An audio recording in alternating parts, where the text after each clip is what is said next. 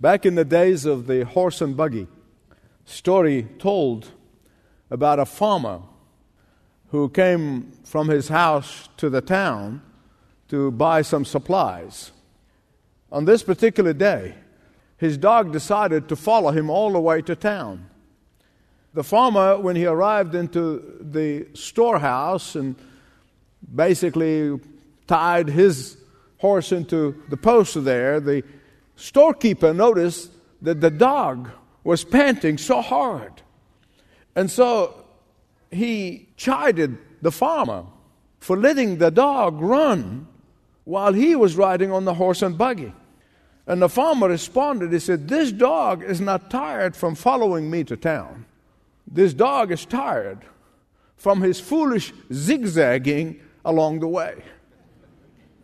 There wasn't an open gate or a hole in a fence or a tree stump that this dog did not explore. he is worn out from zigzagging. My beloved friends, I am absolutely convinced as I'm standing before you today that the reason our society is in the fix that it is in is because of our foolish zigzagging away from God. There's only one reason why the drugs and the murders and the addictions and the pornography and the sexual perversions, the breakdown of the family, other than the zigzagging of sin away from God. Our problem is not because we do not have enough government programs.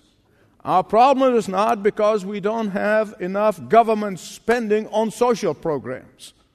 Our problem started back yonder when we began to zigzag away from God. In fact, it was just about the time when President Lyndon Johnson announced that the final conquest of poverty is within our grasp. About that same time, a group of offbeat theologians declared and announced that God is dead. By accident? I think not. The government now has replaced God and His church. And that is why the epistle to the Romans is so relevant to our culture today. It is so poignant to our culture today. It speaks to our culture today as well as allow the church to speak with a prophetic voice today. However, the time of the Apostle Paul, when he was writing this epistle to the Romans, when he was telling him about the wrath of God and the judgment of God that is coming upon the evil of society, when he wrote at that time, he did not have the benefit of 2,000 years of Christianity. He did not have the benefit of hundreds of years of Christian heritage. He did not have the benefit of 500 years of Reformation or the godly founders of this great experiment we call America. Beloved, here is an indisputable fact of modern history.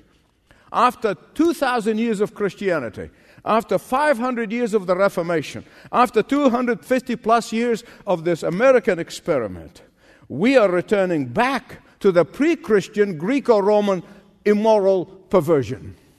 Question Could the judgment of God that came upon Rome after 150 years of Christianity, when was declared a Christian empire by Constantine, and that judgment that came down by the Visigoths, by the barbarians that came and wiped Rome, could that judgment be far behind today? I know a lot of great doctors in this church, and I have known many great doctors in my life. I have never, never seen a doctor who would say, because I want my patient to like me, I'm not going to tell them the truth about their prognosis. Or because I don't want my patient to leave me and go to another doctor, I will tell them what they want to hear. Or because I don't want to alarm my patient, I don't want to make them worry, so I'm going to tell them that all is well. I've not met that, such a doctor, and I never will. Why? Because truth is truth is truth. Here in this epistle of Romans, you find the Apostle Paul being a great diagnostician.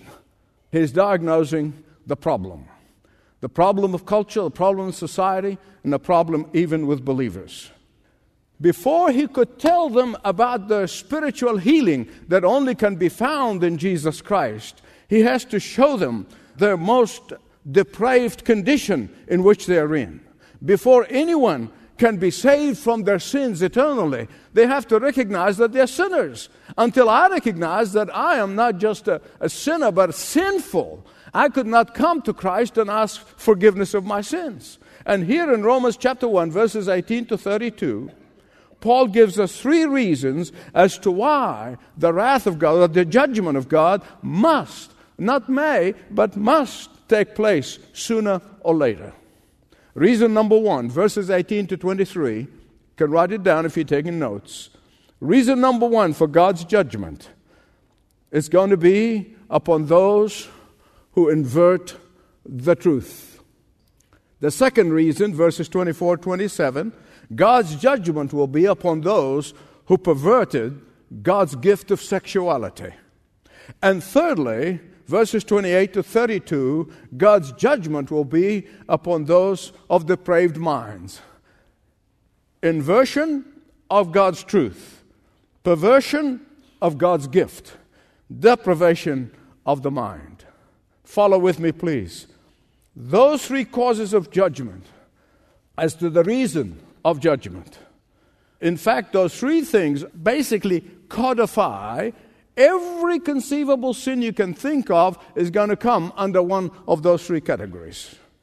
Let's look at the first one the inversion of the truth. But before I get there, just bear with me just for a minute, because there are several things I need to tell you about the wrath of God.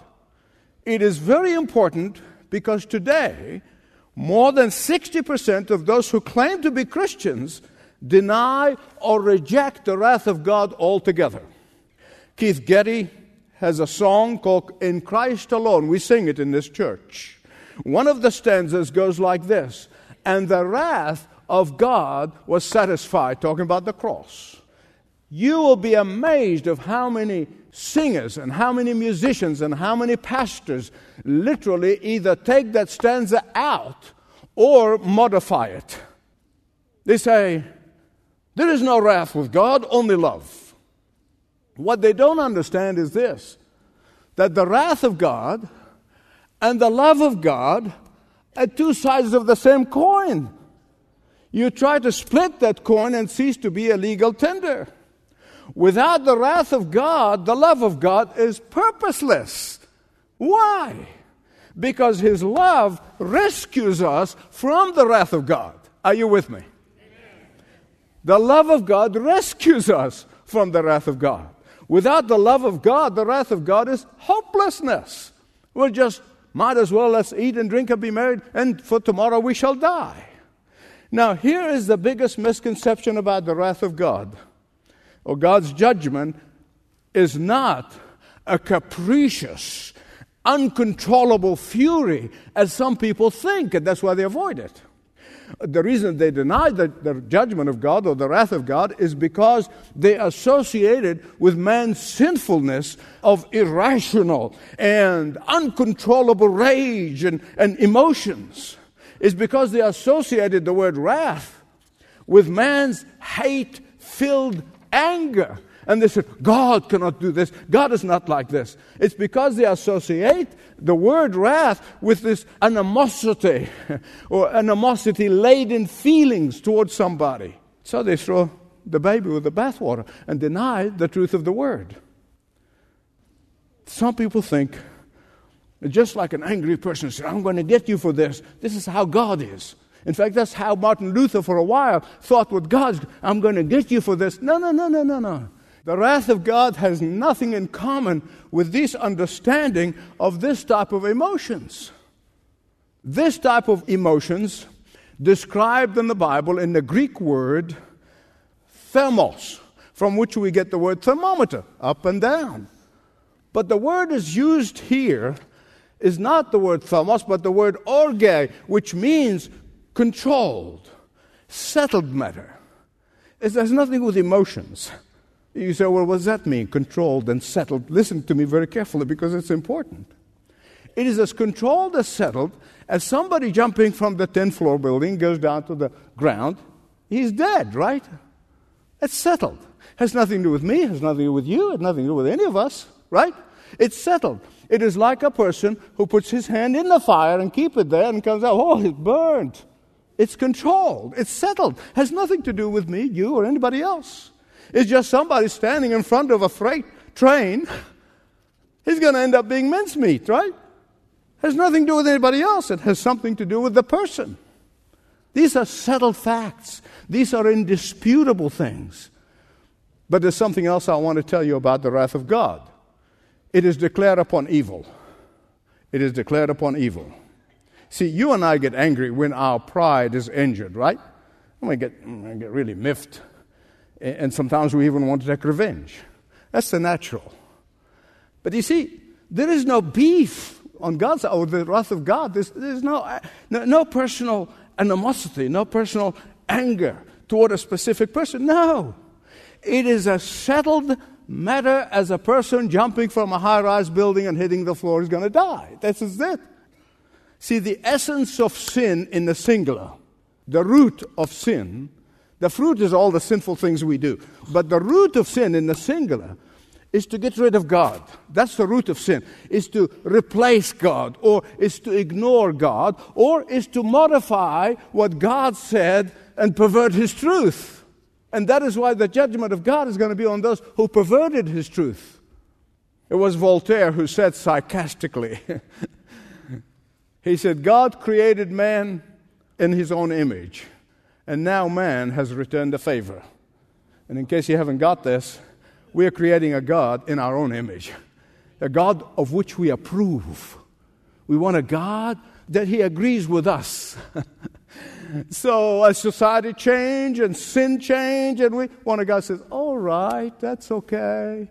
That's the kind of God we want. The essence of sin or evil is either living without the fear of God or twisting the truth about God. Those who invert the truth about God's Word, those who tell half truth about God's Word, listen to me. Those who have made up their mind to live by their own rules, whims, and fancies are going to come under the wrath of God. Make no mistake about it. So, what is the truth? Well, Paul said in Romans chapter 1, verses 19 and 20, you see, they rejected the knowledge of God. Their rejection of the knowledge of God is really the core of the problem. I know you heard people say, God is not fair. What is going to happen to those who never heard? I always say they are none of your business, except you share gospel with them. Leave them to God's care, love, mercy, grace, and justice.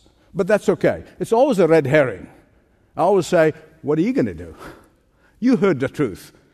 Don't worry about the ones who haven't heard. But if you look with me at verses 19 and 20, Paul tells us what's going to happen. Paul is saying that there is natural revelation of God that he has placed as plain as the nose in your face, except in some cases, the nose is so horrific you can't miss it. He is saying that when they look at the majestic mountains, and when they look at the mighty oceans, when they look at the exquisite and intricate way our bodies are formed, uh, when they see the precision by which the galaxies and the stars are operating, and after seeing all of that, and they do not believe in the Almighty God, then they will come under judgment. Is after seeing all of this and still think it comes from a blob, they're going to come under God's judgment. They just rejected God. I honestly believe that the theory of evolution is one of the most incredible hoaxes that ever been perpetrated upon humankind. How come that the God who created these magnificent things with such precision and accuracy cannot breathe on a bunch of dust and there is humanity. The New York Times, now you agree with me, that's not an evangelical paper, right? Back in 1979, July 11, 1979, reported, and I'm going to read it. The latest DNA testing is proving the evolution among humans is a hoax. That's not Christianity today. That's New York Times. And what Paul is saying is this denial of God is a concentrated act of the will to suppress the truth about God. No wonder the psalmist said in 19:1, he said, The heavens declare the glory of God, and the firmament proclaim his handiwork. And that is why it says, though they knew him. How? By looking at the magnificent creation. And yet they chose to suppress the truth about God. Instead of letting the natural revelation lead them to God, they chose to close their eyes. But there's one more thing I wanted you to know about the wrath of God. There is a day in which there's going to be a global judgment. The entire globe will be judged by God. And that judgment is coming upon those who have rejected God, those who have modified the Word of God, those who have changed the truth about God. But there is something else that it says here in Romans that makes you want to sit in a corner and weep. He said, even in this life, before the day of judgment, God gives them up to the consequences of the rejection. God gives us more of what we want. Can you say that with me? God gives us more of what we want. You see it in the very early part of the scripture. Pharaoh hardened his heart. God says, Mr. Pharaoh, I'm going to give you more of what you want. I'm going to harden your heart even more. The opposite is true. When you hunger for righteousness, you say, How, how can I do this? When you sin, and we all stumble and fall, and then you immediately cry out to God and say, Oh God, I'm so sorry. I'm so sorry. Forgive me. That is not something a man of God or a woman of God should have. I am so sorry. Forgive me. That's hungering for righteousness. God sees that. And He sees that hunger. And He says, I'll give you more of my righteousness. I'll give you more righteousness. You see, that's why He said, Those who hunger for righteousness, they shall be fed.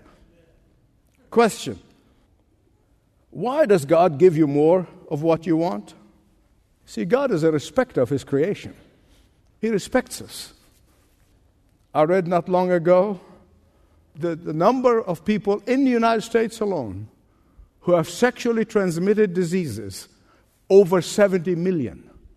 And this is a while back. God didn't give them that. God did not give them that. They gave it to themselves. Why? Because all moral enlightenment comes from God. All intellectual enlightenment comes from God. All reasoning power comes from God. So when the source of this moral, intellectual, and reasoning power, namely God, is rejected, they descend themselves into this moral, intellectual, and reasoning darkness. Beloved, we see this all around us. We see it all around us. Sometimes when I'm watching the news and, and you hear a news reporter showing some atrocity somewhere in the world, and you say, This is man's inhumanity to man. I want to shout, No, silly. this is man's humanity to man. Because without the one true God, there can be no true humanity. Without the light of the gospel, man becomes a wild beast. Verse 22 Although they claim to be wise, they are foolish. Now, the Greek word here for foolish is the word from which we get our English word moron. Sometimes I hear some of these morons saying, because the final judgment has not happened, therefore it's not coming. Beloved, just because God is so patient, just because God is so long suffering, it does not mean that he does not settle accounts someday. He is settling some accounts now by giving them up to the consequences of their choices. But the final day, the judgment day, the day of wrath, which is yet to come, he will settle all accounts. Old preacher used to say, payday someday. Listen, God will bless and will bless and will bless and then bless some more. And then the day of reckoning comes. That's why the Bible said nobody is going to have an excuse on that day. No excuse. No one will be able to say, God did not give me enough time. God did not give me enough opportunities. God did not give me enough warnings. No, no, no, no. Judgment is coming upon those who have inverted the truth. Secondly, judgment is coming upon those who perverted the gift of sexuality. See, when God's truth is suppressed, the mind becomes darkened. And when the mind is darkened, all of God's gifts, all of them, but especially the gift of sexuality, becomes perverted, misused, and abused.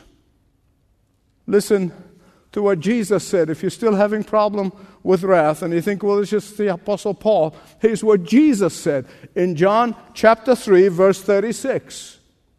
Whoever believes in the Son has eternal life, but whoever rejects the Son will not see life, for God's wrath, this is Jesus now, God's wrath remain on them. Paul is basically saying the same thing that Jesus said in Romans 126. For this reason, what reason? The perversion of God's gift of sexuality. God gave them up. For this reason, God gave them up to their detestable passions. The females exchange natural relations for unnatural, and the male likewise. Beloved, listen to me. This is a very sensitive subject, and I know it is especially sensitive for those who have family members who are caught in this lifestyle. Listen to me. First of all, if you have a family member, or like I do, neighbors, whom I go and hug and I talk to and befriend, but if you have a family member, you must do the following. It doesn't matter who said what, you must love them. Love them. Love them. And then love them some more. Okay? It doesn't matter what a mega church pastor in this city or any other city said. It doesn't matter what a head of a denomination said. It doesn't matter what the Supreme Court said. It doesn't matter what government says. God said that any sex other than between a husband and wife in marriage is perversion of the gift of sexuality. We must always love those who are caught in that lifestyle. Always, always, always. You never stop praying and fasting on their behalf. Never, never, never, never give up praying for them. Amen? In the past, I knew some people who came to the Lord after they're contracting AIDS. We loved them in this church. We ministered to them. We conducted their funerals. I'll never forget a man who came to the Lord actually listening to me on radio. Then he came to the church, joined the church, baptized. Actually, he gave his testimony on a Thanksgiving service, Thanksgiving Day. And we used that testimony, we recorded it, and played it in his funeral. This man said to me, he said, Don't you ever stop preaching the truth. Deep down, we all know it's a sin against God. Deep down, we suffer the guilt of conscience. Deep down, we wish we have victory over that sin. And then he said something else I'll never forget. He said, Those who are most militant and fighting hard for their cause are those who've experienced the deepest conviction and carrying the greatest of guilt. I'll never forget that. He said, All of the acceptance in the world will not ease the burning conscience.